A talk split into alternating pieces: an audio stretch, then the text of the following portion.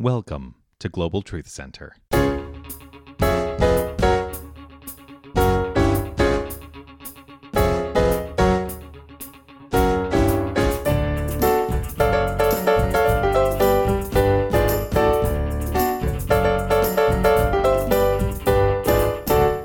So, I'm looking for a song to start Forgiveness Month. So, I put in forgiveness, and what comes up is this song.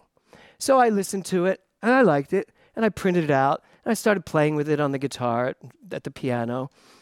And then I decided I didn't want to do it for some strange reason. So, I let the week go by. Now, I still don't have a song. So, I decided to go through the archives of the Global Truth Center and see is there a song that's been sung that Thor can cut out and we'll show it.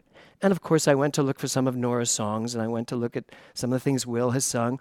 And all of a sudden, I find this song having been sung by Barbara Shane. And I'm like, what? I don't remember this song. And so I watched it and then realized I was off that day. And Reverend Nancy was the minister that day. So I had never spoken to this song. And listening to Barbara sing it is what made me want to sing it, how she identified this song. And so I brought it to Adam and, and literally on Friday and said, This is the song I'd like to sing. Um, now, as I went through it and we learned the song, I looked at it again in terms of the lyrics, and there was a lyric that stuck out to me. And it's this Forgiveness can even set a prisoner free. Now, here's the interesting thing it didn't rhyme. When you hit that part of the song, it kind of doesn't come out of your mouth like a song would, the lyrics. It kind of is like, that's not rhyming with anything. Nothing's rhyming here. But somehow he wanted to say it can even set a prisoner free. So I looked it up to see where the song came from, why he wrote the song. And hmm, He wrote the song because of a story about a woman whose 20 year old daughter had been hit by a drunk driver and died. And I just was kind of slayed and stopped in my pace there. And so then I went on to watch the interview with the mother. And what she did was she went to court. He had been given 22 years in prison for vehicle manslaughter and he went to prison. And two years into having lost her daughter, which is exactly where I am, and two years, um, she went back to court and she asked for lenience. And she asked for, she said she had forgiven this person and that she wanted him to be released because there was nothing good to come from this by imprisoning someone else. She had become close to the family, and um, apparently everyone in the court was crying, including the judge, who said nothing like that had ever happened in his whole time. and he commuted the sentence, and the man was released, and now he is very close to the family. And watching that story, you will not believe what I'm about to tell you but it is the absolute truth. Um, as I was working this week, right now I'm in the middle of I'm in the middle of finishing editing my book, The Five Questions.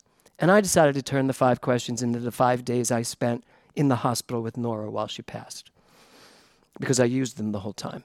And so I've been editing the book, and as I was sitting at my table on Friday, I think it was Friday, maybe Thursday, um, I get a text I'm already in an emotional state and I'm re- writing my book, and I get a text from Pat, Nora's mother. And she writes to me and she says, I have decided to forgive the young girl who hit Nora, and I am going to tell the district attorney I no longer want to proceed with this charge against this girl who's 18.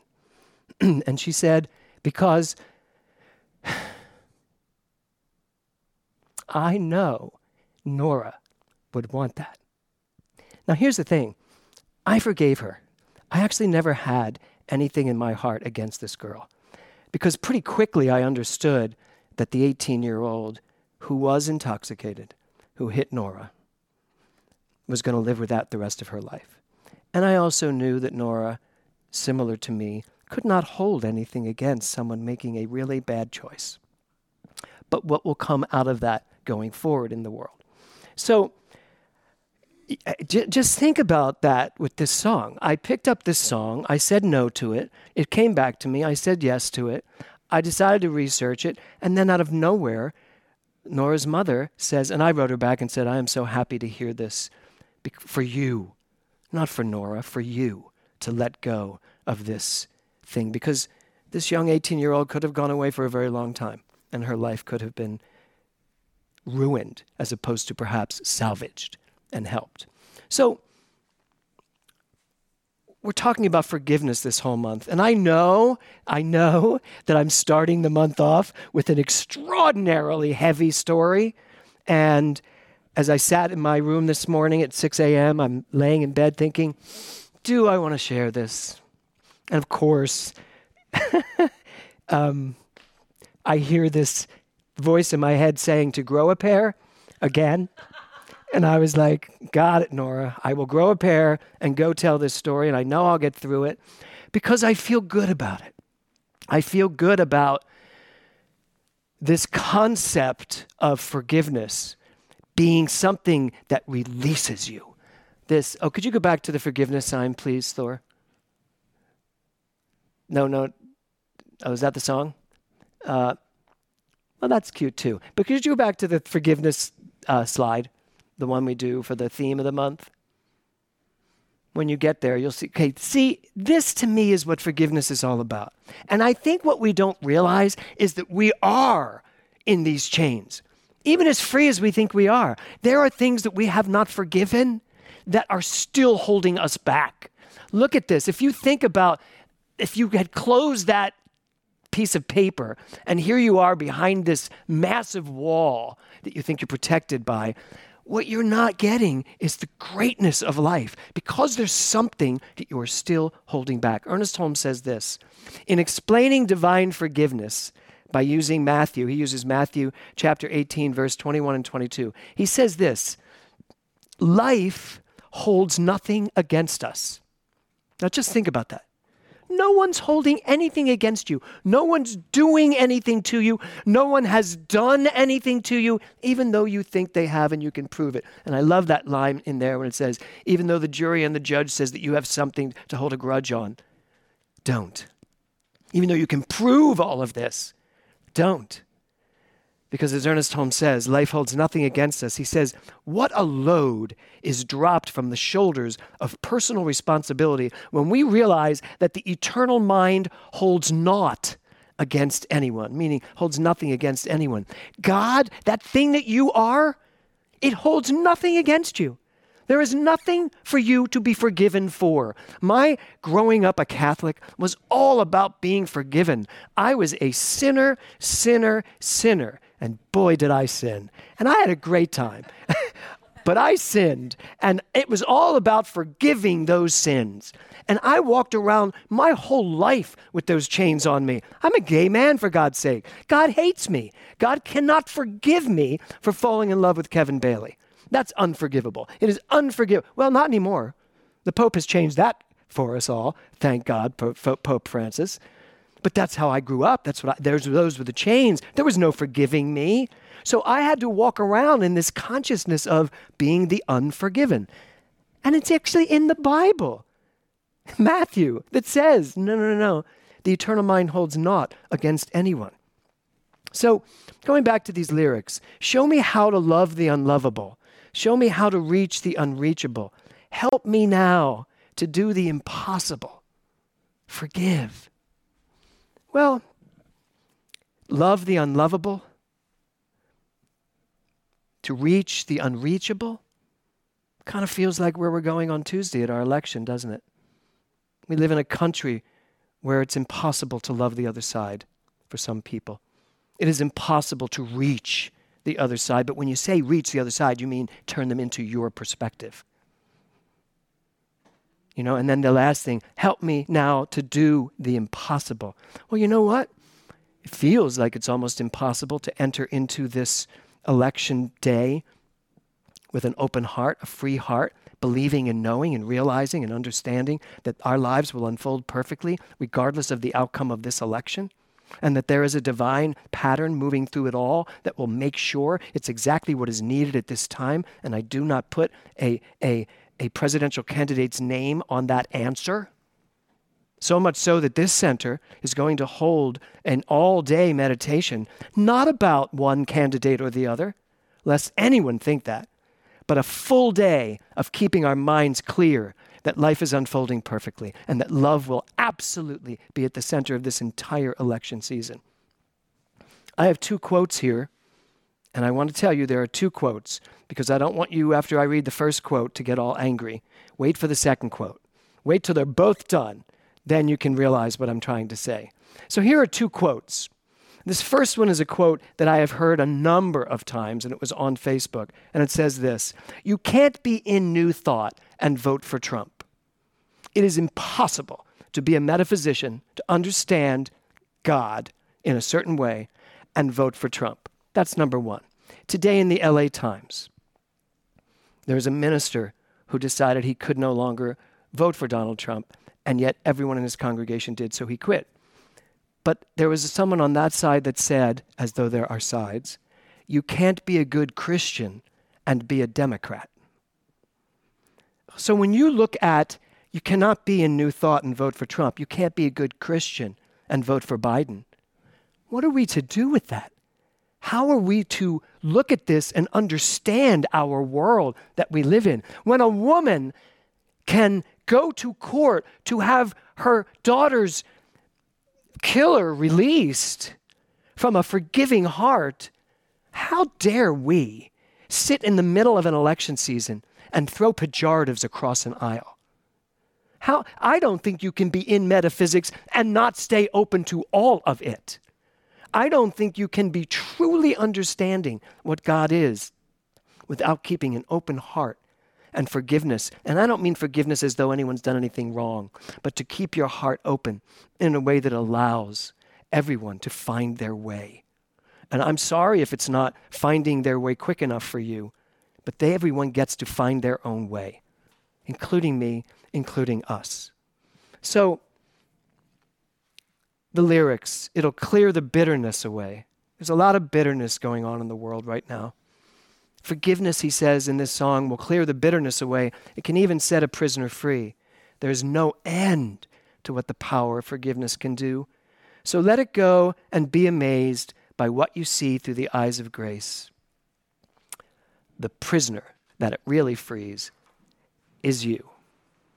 So, the title of my talk today, and I know you're going to have to fly through a bunch of them, Thor. No, you didn't. Good for you. Where's the key? Great, great slide there. Where is the key?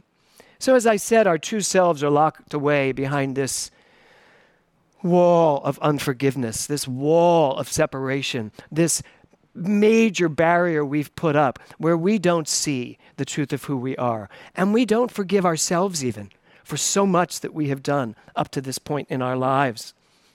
So, there was a video that Nora did, Let Your God Out. And I know I showed it at her service and it's on online and it's actually in my book for people to go find. Um, that's the key. You know, when I say where's the key, we need to find the key. We need to find that thing in us that shows us who we are, which comes with forgiveness. It comes with only love it comes with having forgiven everything. And yes, it comes with remembering who you are. And that's why I always say just go to remember who you are. The other two are covered. That's the key, the absolute key. So this month, I want you to really take our theme seriously. Take it to heart. And I want you to ask yourself what do I need to forgive? Who do I need to forgive. Let those answers come up. This is not just some little exercise at a seven steps to this type of meeting. This is a life journey. It's an important question to ask. Who do I need to forgive? The answer may be yourself. And once that's done, keep checking that cauldron. Keep going back there and asking the question. It's like you walk into, all right, who else? Who else needs forgiveness here in my mind, in my heart? Who do I need to forgive? What do I need to forgive? Mark Twain says this Forgiveness is the fragrance that the violet sheds on the heel that crushed it. Isn't that beautiful? Forgiveness is the fragrance that the violet sheds on the heel that crushed it. And the Dalai Lama says exactly what Liza was talking about. He says, Forgiveness should be part of our daily lives. This is not a, I've forgiven everything and now I move on. No, in the next hour, you may decide someone's not worthy of your forgiveness and not even notice, where you just suddenly are holding it in resentments, anger.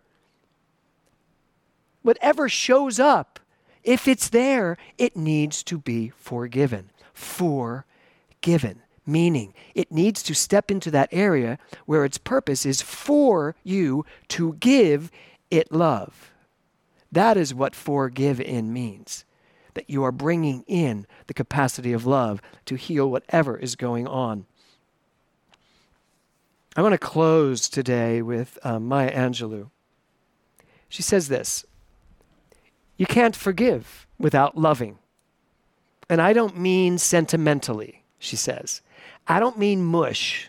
I love Maya Angelou. She says, I mean having enough courage to stand up and say, I forgive. I'm finished with it. So you've got this whole month ahead of you because we're starting on day one, November 1st. And in the words of Maya Angelou, I forgive. I'm finished with it. That's what forgiveness, true forgiveness is. If you have truly forgiven, you are done with it. If it comes back, you have not forgiven it. Those are big measures to go by. I forgive. I am finished with it.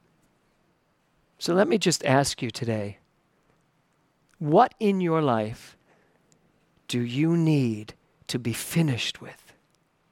You know the answer. I know the answer.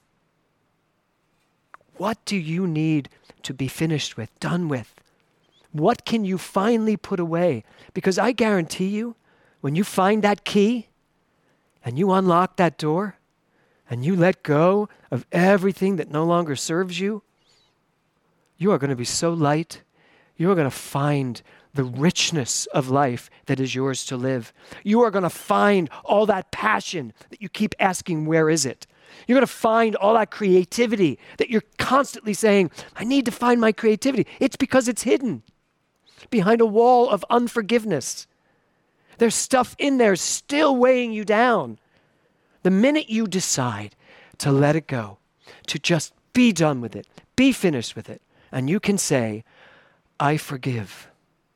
And do me a favor, don't give me that, I forgive, but I won't forget. It means, thank you, Liza. It means you kind of haven't forgiven. Okay? So I'm not, I'm not a big promoter of I will forgive, but I won't forget. That means no, you have not forgiven. It just means you're going to get off it for a bit, but you're not going to forget. You know what?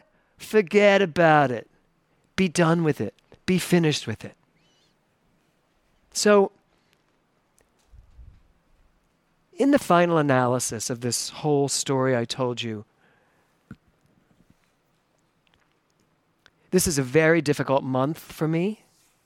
It is the month of Nora's passing. It's the month of her accident. Um, it is the month, and it's so funny. I can hear her mother in my head, who's a safety person, who says, We got to stop calling it an accident. It's not an accident. It was a collision, but her life is on purpose so important for us to not consider all these things accidents. But it's a life on purpose. It's not easy for me at times to put all of that in the right box. And I have my days and my nights of crying and sobbing and having grief that is so profound I can barely move. But the truth is, underneath that grief, There is an understanding that I have to forgive myself for all the things I think about myself when it comes to grieving. To let it be, to let it go. Not the grieving, what I feel about it sometimes about myself. So that's my beginning of this month. As I face this month and for me, and you all have whatever you're facing this month, you all have the things that came up when I said, What do you need to forgive? Don't take it casually, take it seriously, take it spiritually. Take it to the point where you actually spend the time saying, I see you, I forgive you, and I've let it go. Because the minute you're able to do that, that's the day you can move on to remembering who you are. Namaste.